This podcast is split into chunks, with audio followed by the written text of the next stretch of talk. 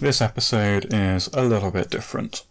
I've been sharing with you the reflections which I offered during the first lockdown of 2020, and Easter was a contentious day. We weren't supposed to be in church, and yet that year was my first year as an ordained priest, and I really hoped that I could have the opportunity to celebrate my first Eucharist of Easter in church. And so, what follows in this episode is a reading of a reflection which I wrote on the afternoon of the 12th of April 2020, Easter Day. It's a reflection which I entitled Easter, a Day of Conscience. I am Samuel S. Thorpe, and you are listening to a bonus episode of From the Pilgrim Path.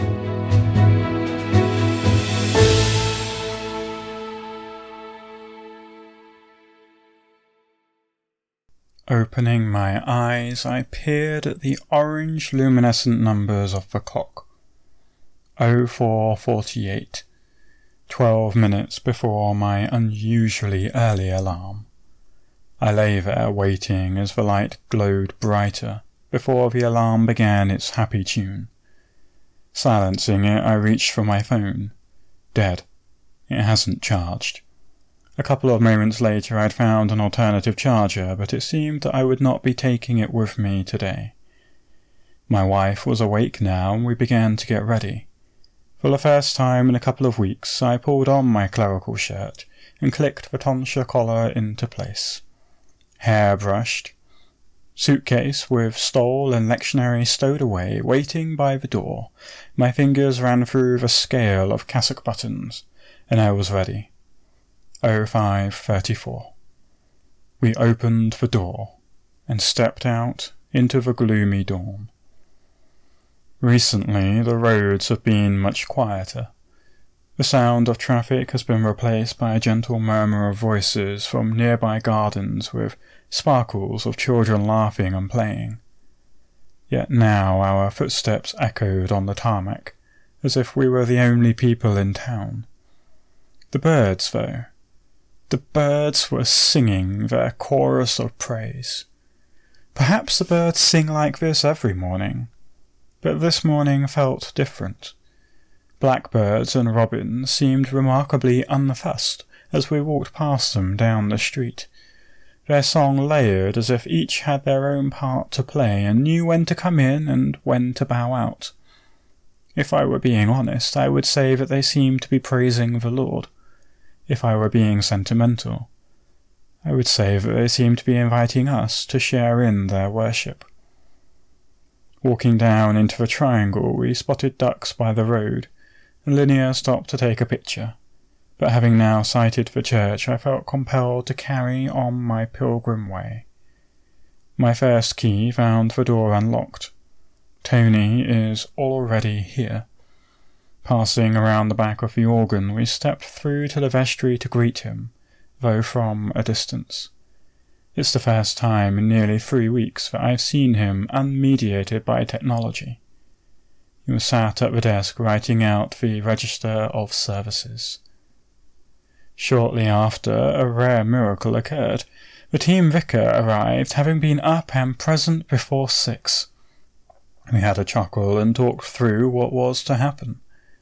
In essence, we were going to observe the first part of the Easter Vigil, as far as the reading, though that would be the Gospel reading, and then we would process to the altar for the Eucharist.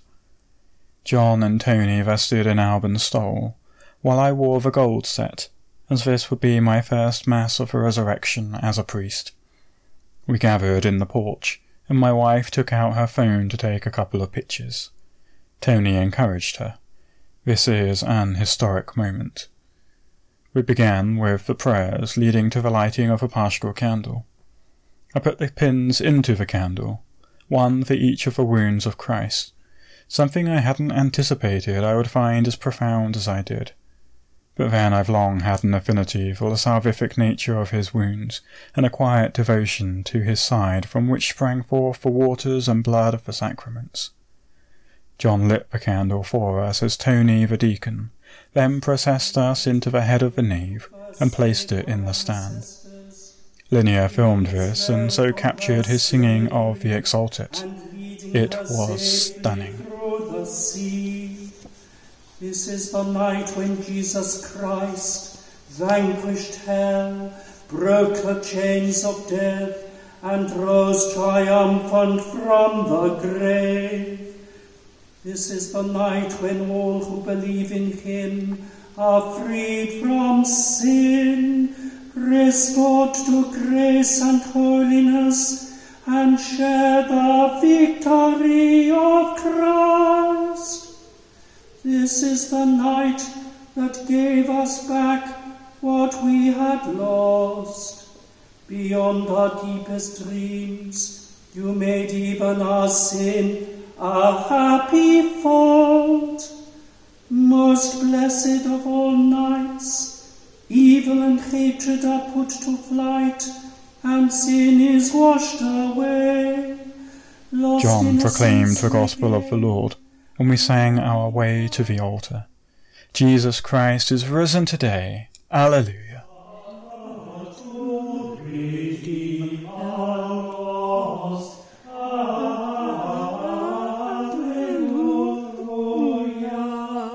Tony served rather than deaconed as I prepared the table. I stood in front of the gemmed cross beneath the risen Christ of our east window, facing west.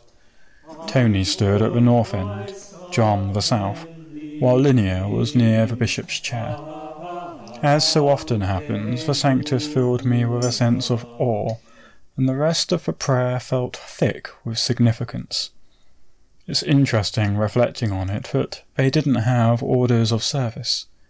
This meant I was able to be slower, simply to pray the liturgy and to rest in the silence as seemed right, without a sense of people waiting for me to say the next word on their pages.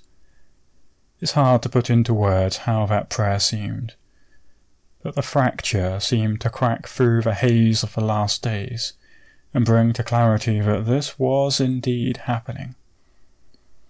Communicating myself was as if I was still in the Sanctus, and I was intensely mindful of all the faithful who were not able to join us. I prayed for them as I received the wine, focusing on their faith and longing for God. The others present were communicated in one kind. The planned ablutions I refrained from, realizing that we needed to reserve some of the sacraments. Instead, we reflected, and I adored Christ in what seemed to be a soft and gentle silence. Following the post communion prayers, we sang Thine be the glory, during which we processed to the porch, whereupon I opened wide the door, hooking it open. I blessed those present with the words of the liturgy, and then introduced a blessing for the town and our parishes.